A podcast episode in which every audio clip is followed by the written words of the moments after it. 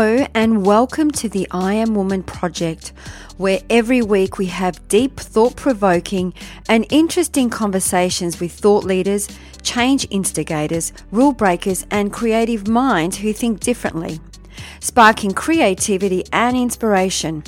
Our special guests on our show cover a variety of topics just for you, and they share their personal stories to inspire motivate, and empower you, our listener. The I Am Woman podcast is produced for your enjoyment, and show notes are found at www.catherineplano.com.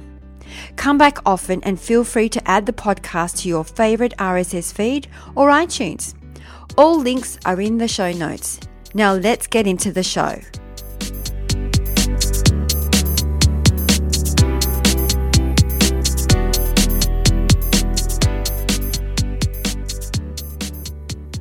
Today we have the beautiful Dr. Maria Sirois. I have to say it in a French accent.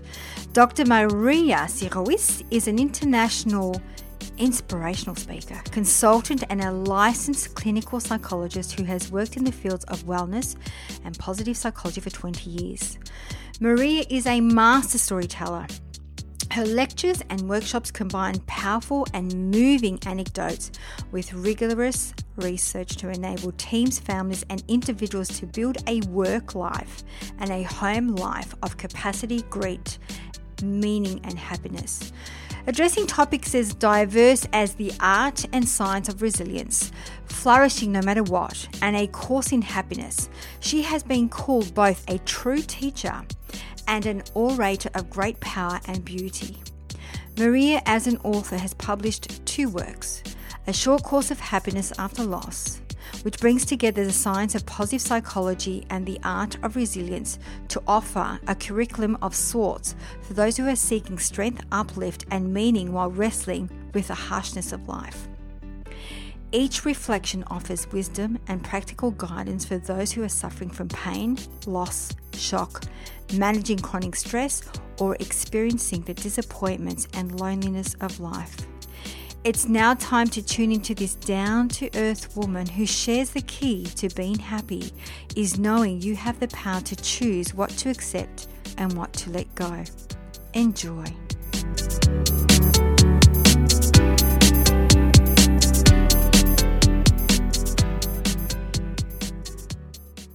So today we have a very special guest for you, Dr. Maria Sirois. Welcome to I Am Woman Project. Thank you, Catherine. It's wonderful to be here. So we were just having a bit of a chat, the difference in time. So in Melbourne, it's Saturday, nine o'clock in the morning, and it's 5 p.m. at your end of the world. Exactly, on the east coast of America. And it's a Friday, which mm-hmm. is your end of the week. End of the week. This is my last bit before I take an evening off. Oh, beautiful, beautiful. So, for our listeners, let's unpack Maria. Tell us your story. Uh, so, um, I'm a psychologist by training. I have two children. I teach positive psychology around the world, and my special interest is in resilience, the capacity. The question is, who are we at our best when things are difficult? That's the question I work with. Yeah. And let's talk about positive psychology because that's one of those things that most people talk about all the time. But what is it exactly? I love that you said nice people talk about it. They That's do. Great. They go because yeah. quite often they'll go, "Oh, but, uh, I know so, uh, somebody that does positive psychology." And it's like, what what does that mean? Does that mean that you have to speak positive, think positive? Um, mm. Is that a way of not unpacking a problem, but more solution focused? It's really the study of who we are at our best. So the study of human beings, their their capacity, their goodness, their strengths, their values, their virtues. And it's also the exploration of how we elevate those things in at home, in teams, um, at the executive level, in school systems. You know how we elevate the best of us. Mm, I love that. And obviously this is where the resilience comes into because this is one of the things that we talk on our show quite a bit. For those that uh, are in those situations, how do you find resilience when, within you when everything seems to be falling apart around you? Well, I think that, I think the first reality of any difficult, really difficult time is to face that reality as it is, to feel what you feel and think what you think, and excuse me, become, you know, as cognizant as possible about what what the experience has done or is doing to you. And once we are able to do that, once we are able to face reality, then we can build in what we call a beautiful and, which are tools and strategies. Excuse me, Catherine. I suddenly got very dry. It's um, okay. Tools and strategies that and perspectives that help us really focus on the good. Mm. So, so for for example, when you're saying feel the emotion, um, obviously there's a time and place for that. So, for example, let's play this out. If we're in a boardroom or we're in an environment where there's, uh, we're surrounded by a whole lot of people and we're actually feeling an emotion that sort of creeps up on us, how do we become resilient right there and there? Is there a strategy that uh, you use or suggest? Uh, well, one great strategy is to, to, you know, to notice, like to notice I'm feeling social comparison, or to notice I'm feeling jealous, or to notice I'm feeling um, abandoned or ignored. You know, sim- to notice, take a breath. You know, that mindful pause, and then ask yourself what other story might be true. You know, mm. a- am I really being abandoned, or have I isolated myself? Am I am I really being abandoned, or is it simple? simply the natural ebb and flow of a social situation that people come towards you and then they move away. Am I really being abandoned or is that just a chronic thought I have in my head that isn't that isn't true most of the time? You know, so to to really ask yourself what other story might be true in this moment. And most of the time when we give ourselves permission to consider other stories, it immediately frees us from being uh, trapped by our first thought or our first perception. Mm, I love that because we're very good storytellers, aren't we? Yeah, we are. I always say we're the director of our own movie. We are amazing storytellers and writers as well. So you're saying first is to notice it, so label it, give it a name. And then once you can identify it, then what stories are attached to that? Exactly. Mm, exactly. I love that because many of us we we we spend a lot of time and energy and i would dare say waste a lot of time and energy you know jumping to conclusions or catastrophizing or taking things personally or making assumptions about other people that they're not real or or better said they they might be slightly real but they're not the whole story and building in that sort of mindful pause and creating an and allows us to bring in more of the whole possible story Mm, I love that. The and bring in the and because we quite often get stuck at the but. I, I think that that's one of those things that I, I learned a long time ago. You have moved um, away language and move towards language. So when you're actually even having that internal dialogue, when you're actually saying to yourself, but it's like what you said p- prior to the but is forgotten and then you kind of start on a, on chapter two, another part of your story. Whereas and right. is more flowing. Exactly, and mm. it, and it it creates a bridge as opposed to separation. Mm. It's interesting because what I do, I mean, what how I deal with it, which I prefer uh, the, you know, notice it, label it, and then actually what a story is, what kind of stories attached to that feeling is I tend mm-hmm. to go, I acknowledge you. And because I always say I'm the bus, I'm the my the driver of my own bus or my own car, and I have you know a bus full or a car full of emotions. And when you come mm-hmm. up, I acknowledge you, but I'm going to put you in the parking lot, and I'll come to you when I'm finished with this. And that's a way that I actually not repress my feelings, but more so be attentive to what I need to attend to there and then, and then deal with my emotion uh, then, you know, like, why are you coming up? Why am I feeling this way? Um, what can I learn from you and what can I do with you? I love that. You mm give it permission to exist, but you also then remind yourself that you actually have control. You have control over your thoughts and feelings. You have control over over how you respond in the moment.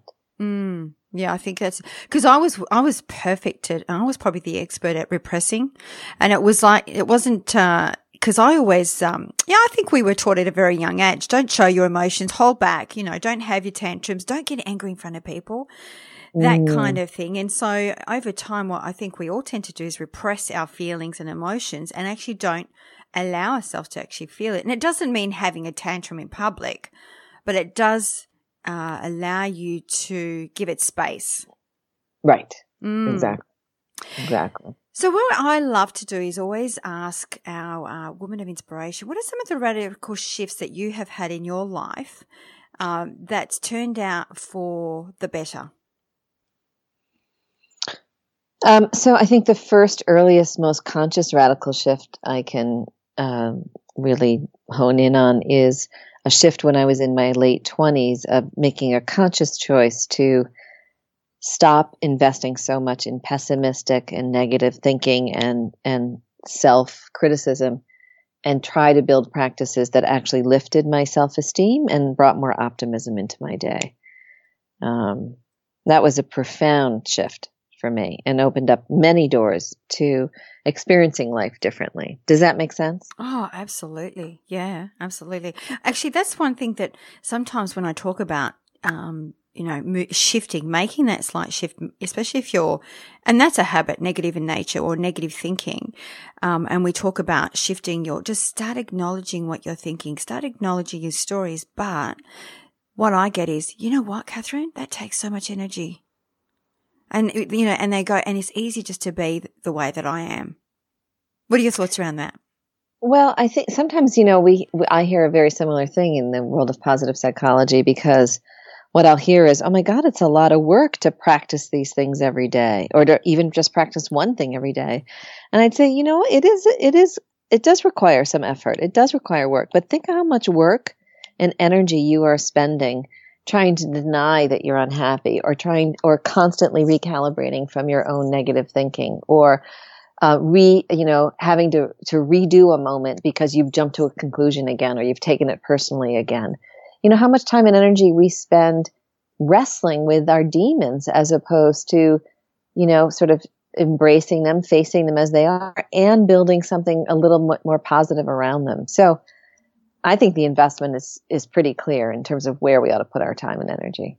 Mm, and I think sometimes when you're talking about that too makes me think of whether it's in a relationship or a job. And that's quite often we stay in a relationship that we're not happy but we continue to remain unhappy because the thought of leaving or going through a separation is too dramatic. And same with work. I see this in uh, a lot of the executives and leaders. They stay in roles that they're not happy, um, but it's all about the money. Do you come across uh, that often? I do come across it sometimes, and and there's a trade off. And mostly, I see people will people will come to my, you know, to some of the retreat centers I teach at, and they are simply exhausted and they don't understand why life has become meaningless or they're too fatigued and they don't care anymore or, you know, everything just feels heavy. And, and when you, if you dig a little deeper and they've made this choice to s- sell their soul for the sake of money or sell their dream, you know, like uh, delay their dream for the sake of comfort, um, and and point that out to them there's often an epiphany and then they have to make a choice. You know mm-hmm. am i really willing to continue to sacrifice the possible goodness and richness in my life any longer for the sake of this temporary you know band-aid? Mm. so how do you work with someone that is in the in that situation? Because you're talking about a trade-off. So talk us through that. Well one of the things that we'll talk about is you know what the sometimes I'll ask them what's what's the dream of your life? Like when you're you're at on your 90th birthday and your best friend gets up to tell the story of your life what do you want that story to include? And they'll often feel very sad that they know that they're not actually living into or building that story given the choice that they've made. Um, so that's a sort of big picture approach. A much more day-to-day approach would be you know to work with them in terms of what if you mattered just as much as anybody else, just as much as your job, just as much as your commitments. What if you actually mattered? Um, and and have them explore what it would be like to take five or ten minutes out of every single day and just do something that is completely self-caring, self-nourishing, self-loving, and joyful for themselves.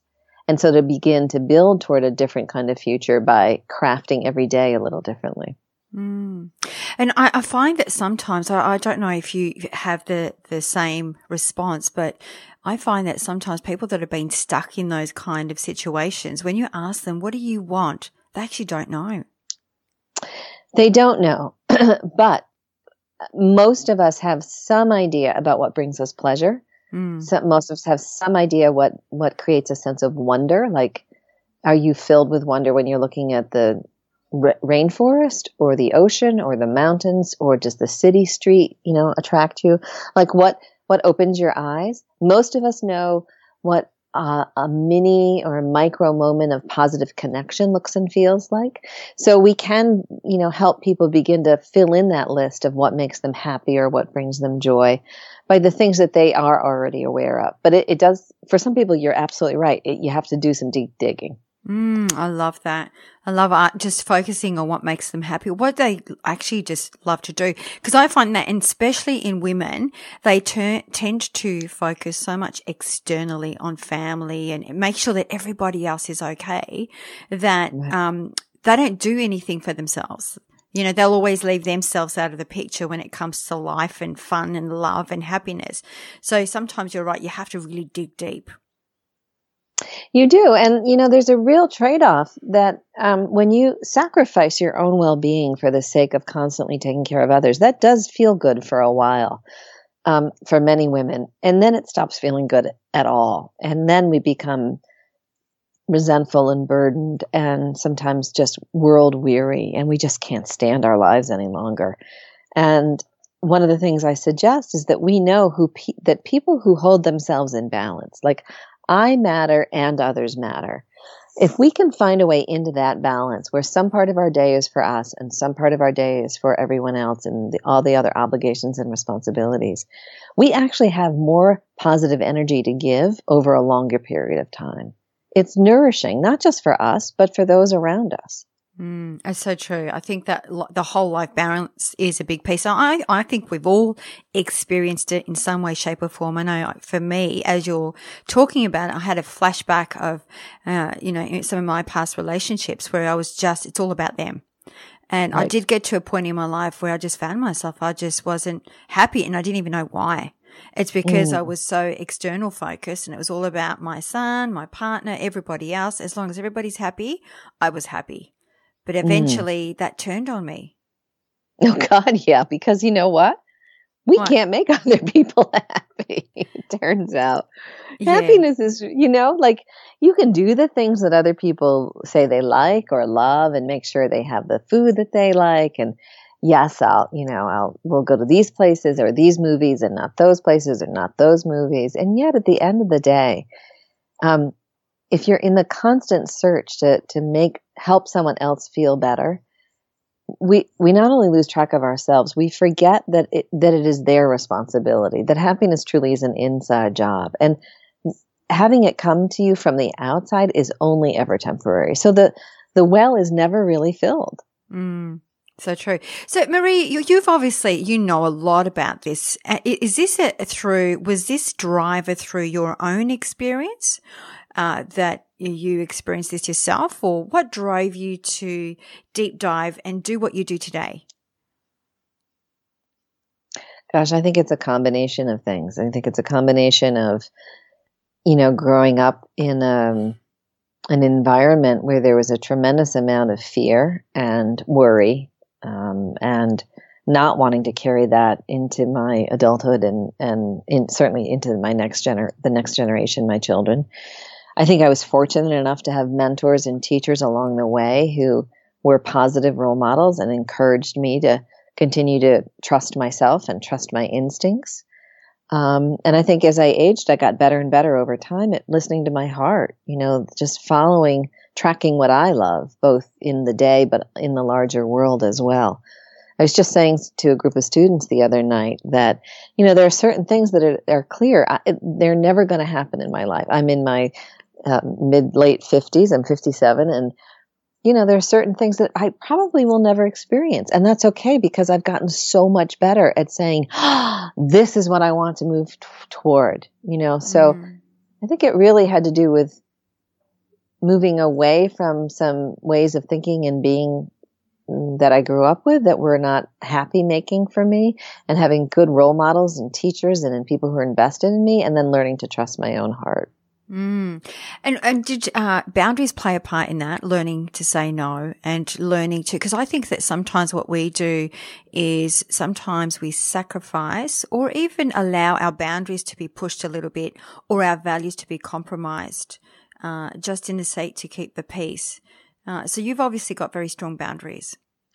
Well, today, but I'll I'll tell you, uh, my teen years, my twenties, they were a mess of like I I did not know how to set a boundary, and even in, even into my mid thirties. Now that I'm thinking, I had a very wise friend of mine take me out to lunch one day and said, "You know, I know you like to repair the world, but you cannot repair all parts of the world at the same time, or you'll exhaust yourself." And it's because I didn't know how to say no. Mm. I didn't know how to say no.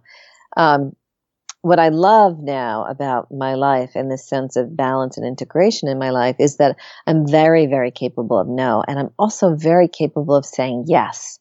Like, yes, that sounds amazing. Yes, I want to try that. Yes, I choose life, you know? Mm. So, um, I think both are important. Yeah, absolutely. I think that it took me a long time. I still can't say no. There's, there's something, uh, there's a bit of a resistance, but I find ways of like, can I get back to you, uh, uh, with an answer in, you know, tomorrow or something, I need to sleep on it, or I still find it really uncomfortable because there's a sense of guilt every time I say no. Mm. Mm. Yeah. You know, I, one of the things that was really helpful to me was to realize that I don't, we don't have an infinite amount of time. And if I really want that story at the end of my life to be one of uplift and joy and, um, appreciation for my own living, then I've got to learn to say yes only to the things that lift me and much better. And so, you know, that I kept thinking about that end of life story. That was helpful for me.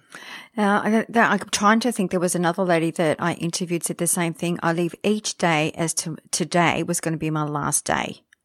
So mm. it, she found it easier to say no or respond to things that was going to light her up. So if it wasn't a yes, yes, she wasn't going to do it. If it was a maybe, she would even, she wouldn't even contemplate it. But she was very good at saying no purely, just like what you said, that today's my last day because you just never know what tomorrow brings.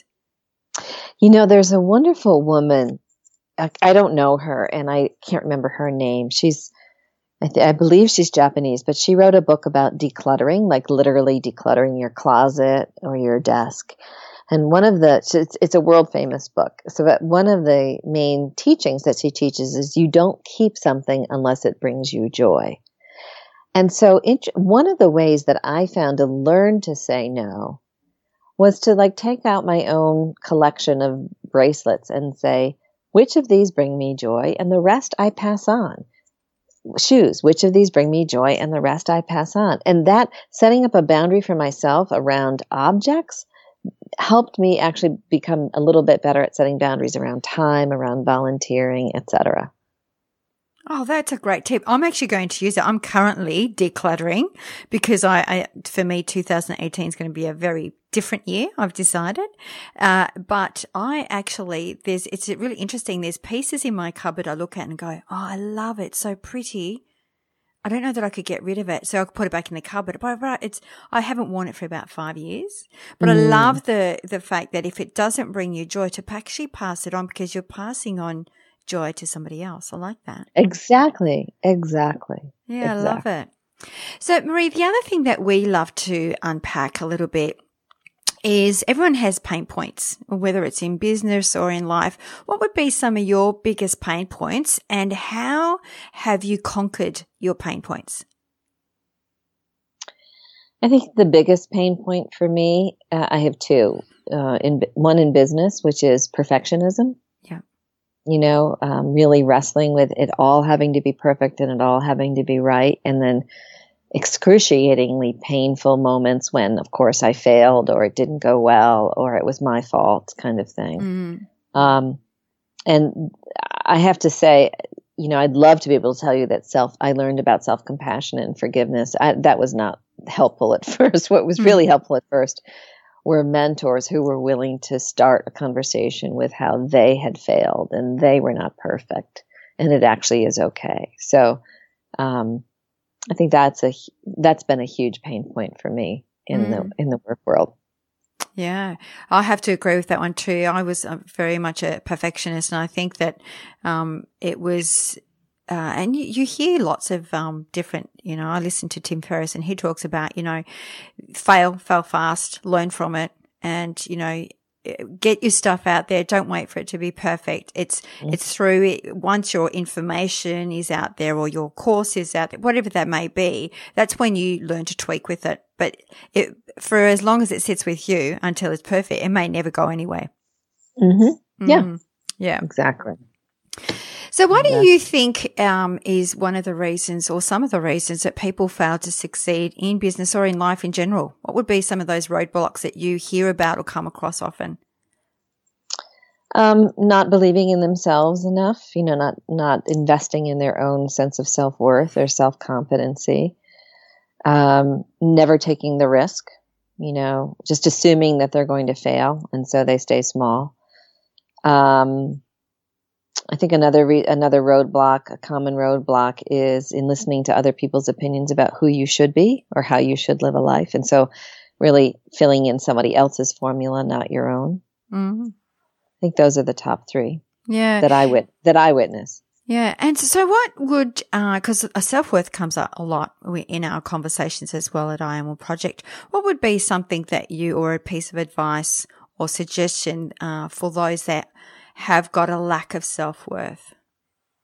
So self worth is built by seeing seeing yourself do the brave thing. Like as we witness ourselves be braver in conversation or be braver in action or be braver around simple things like, no, I'd really not, rather not have um, go to that restaurant tonight. I'd really rather go to this restaurant um, to watch ourselves being brave in terms of standing up for ourselves that's what builds a sense of self-worth. And that that can lead to setting goals and accomplishing goals and setting bigger goals and so on. So i you know i invite people to do a 30 day sort of practice challenge where they say okay in what way am i going to be 2% brave on my own behalf today? And then you know fill a month of new interesting ways of being slightly more courageous on, on your own behalf.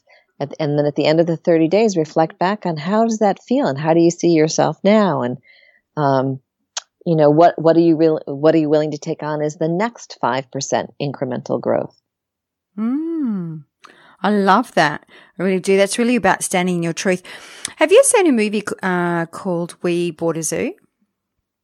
Yes, yes. Yes. Do you remember? It just reminded me the 20 seconds of courage. Right. Remember when he That's was walking right. past the restaurant, he saw this beautiful woman and he actually uh, looked at her and went, wow, she's beautiful. And he gave himself 20 seconds of insane courage to go in there and tell her how beautiful she was and so forth. And they obviously ended up being together, but that's always stuck with me. And so there's some times where I've been really scared or, uh, you know, and even afraid or fear to stand in my truth. Then I actually say to myself, okay, Catherine, you've got 20 seconds of insane courage. And it kind of like creates this sense of urgency. And I actually time myself. And, and it's not so overwhelming then because you only got 20 seconds.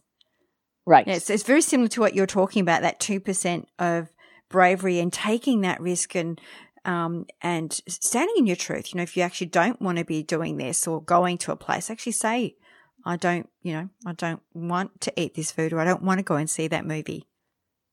Exactly. Mm. Exactly. So, Marie, what advice would you give your younger self? Oh God, I would absolutely tell my younger self not to worry less. That it, it all it all will work out. That um, there are good people everywhere who care and um, to, you know, just relax a bit. I was so serious and intense and worried all the time. Yeah. Isn't it that I'm, I'm, I could relate to that too. I think that just comes with age, isn't it? When you actually get a little bit older, as we mature, um, mm. I think it's, it is, it's not so, so dramatic uh, mm-hmm. And when you look at things, you know, when I look back at some of the things that I responded or reacted to, I just think, you know, I could have handled that so differently. But mm-hmm. I guess mm-hmm. that's what we, there are our lessons, right? We learn from yes. life. Exactly. Mm. And who exactly. have been some of your greatest influence throughout your life? I think the poets Rumi and Rilke have been a huge influence, and then mod- in modern day, uh, Mary Oliver. Um, I think in terms of role models, Viktor Frankl has uh, been a huge. His story and his teachings have been incredibly important. Mm. And then dire- more directly in my own life, I've had, as I said, I've had some wonderful mentors who really cared about my growth and development. I had a a boss in my early 20s and then a psychology professor in graduate school who deeply was invested in my growth and and I've had great therapists too. Yeah. Mm. Yeah, I love it. So if you had to pick one word that best describes your personal brand, what would be that one word for you, Maria? Authenticity. Mm, I love it. And that's, that's an, once again, that goes back to standing in truth and truly being because uh, I, I, see that very tied in with self worth as well. Because mm-hmm. uh, I do a lot of work with leaders, and I see that sometimes they don't try to be somebody else, and they get lost in it. Uh, how do you um, maybe drive authenticity? So if you see that somebody's lost in lost their way or lost, mm. you know, lost um, losing themselves in their work or, you know, they're not being authentic, what would be some of the tips that you would uh, share with them?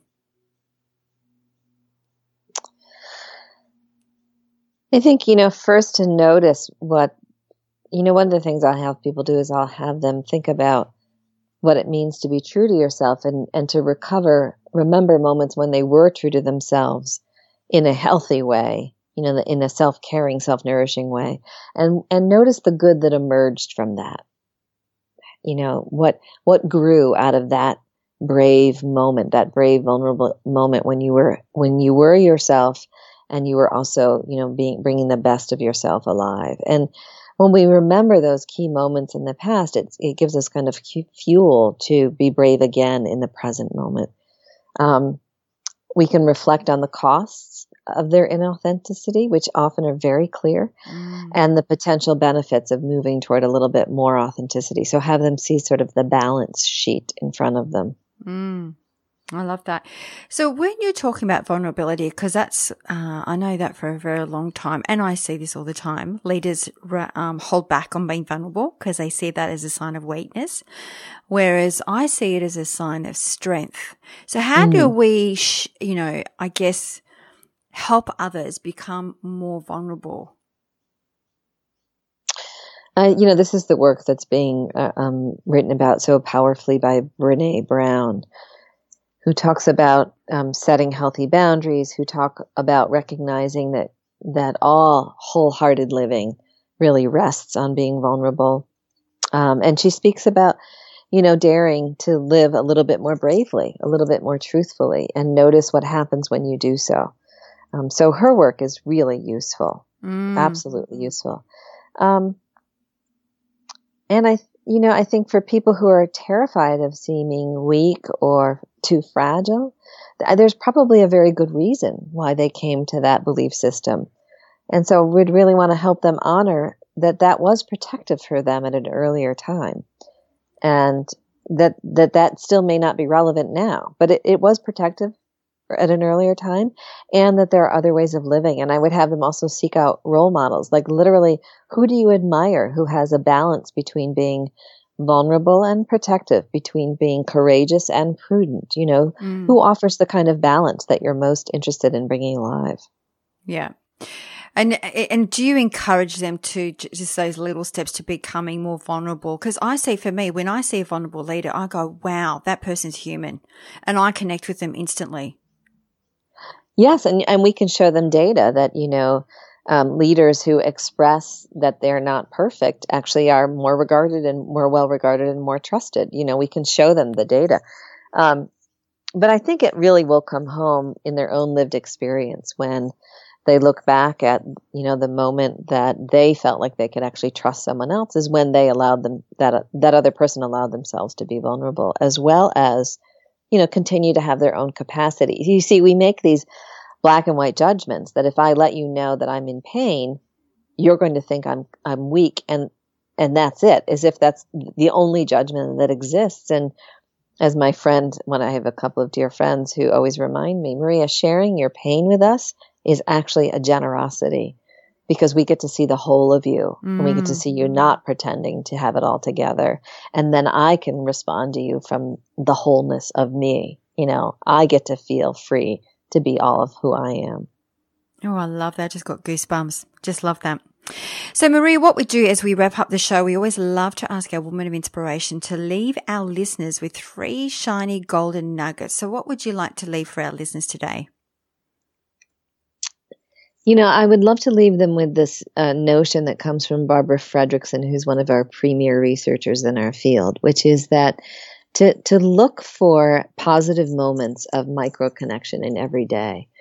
That one of the ways in which we sustain ourselves, especially if we're in a time of transition or we're developing greater bravery or greater sense of self worth, is to notice the good, the good in others, the good in ourselves. So to really seek out positive moments, to, to notice kindness, to notice generosity, to notice wonder, to notice joy. Just sort of like you're observing in the in the, in the day. Um, a second golden nugget would be to ask yourself, you know, if I were three percent more in line with what is true and healthy for me, how would that change my day? Just three percent. Mm. What one thing might I do differently, or what one conversation might I have? Um, that's a wonderful way to strengthen a sense of authenticity as well as self worth and self esteem. Mm, I love that. And, Keep going. Sorry. Yeah, and the third is sort of a. It's much more playful, um, and it's a. I don't know that I invented it, but I certainly have um, uh, patented my own form of it, which is I call it love bombing, which is to get into the practice habit of periodically, randomly love bombing someone else or some team of people with uh, just post-it notes, sticky notes with positive, you know, gr- statements of gratitude. You're amazing. I completely believe in you. You bring this strength alive to our team and see what it's like to flood a desktop or flood a refrigerator or flood a car with the kind of sticky notes that really um, honor what is wonderful in another person. They receive tremendous benefit, uplift, of course, and you do as well, because we know that human beings, we are hardwired to be kind and generous. And it's just a fun, playful way of living a day with a little bit more spiritedness and zest and appreciation. Oh, I love love bombing. That's a great one. I love that. I mean, I do it via email, but it makes such a better impact if it's handwritten with post-it notes all over their desk. Yes, and it's just this visual confetti of goodness. Mm, I love that. Marie, it's interesting what you were saying. You're, we're, we're hardwired to be kind and compassion. And sometimes you hear individuals say that we're hardwired to think negative because of our environment, because we're constantly being bombarded by negativity in the news. And so our default position is to be negative. What are your thoughts around that? Well, I think both are true. We are absolutely hardwired for fear and anxiety. We know that. That's mm. the primitive part, part of the brain, and that's a survival mechanism. But if you put an 18 month old child in a room with a stranger, and the 18 month old will be playing with his or her set of blocks, and the stranger will be playing with his or, his or her set of blocks. And the stranger suddenly says, Oh, and her blocks fall apart. That 18 month old will time and time again walk over, pick up a block, and hand it to the stranger to help them build their thing again. I mean, that's uh, we we are measuring generosity at younger and younger ages, and we can say that without hesitation, kindness, generosity is hardwired into humanity. Mm, it's so true. I love that. So, Marie, for our listeners, uh, love for you to talk through maybe a little bit about your book. So, talk through your books and maybe just a synopsis of your book. And where's the best place for them to find you? Oh, thank you, Catherine. So, my uh, I have two books. My recent book is called A Short Course in Happiness After Loss and Other Dark, Difficult Times, and it's a reflection on the territory of loss and stress and illness and divorce and um, unusual loss and what, what that territory is like for us and how it actually can be a place of tremendous growth. And then the second half of reflections in the territory of happiness and how the two, happiness and loss, are really deeply interwoven. Um, and the book can be found most easily on Amazon.com. And I can be found just through my website, which is Maria, www.mariasirois.com. Maria, I can't thank you enough for coming on the show. I know we've uh, we finally got here. It did take us mm. a little while, but uh, and I know our listeners are absolutely going to adore you. So once again, thank you for your time and your energy, and I wish you the most amazing Friday night. Thank you, and I wish for you a wonderful weekend. Thank you.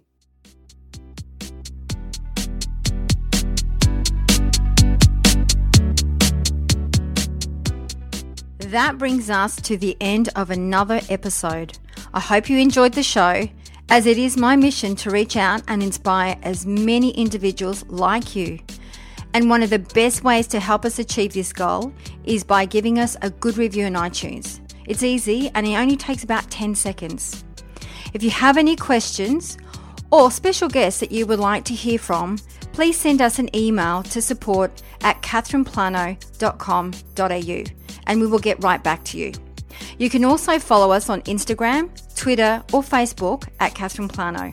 That's it for now. Thanks for listening. Until next week, please take care.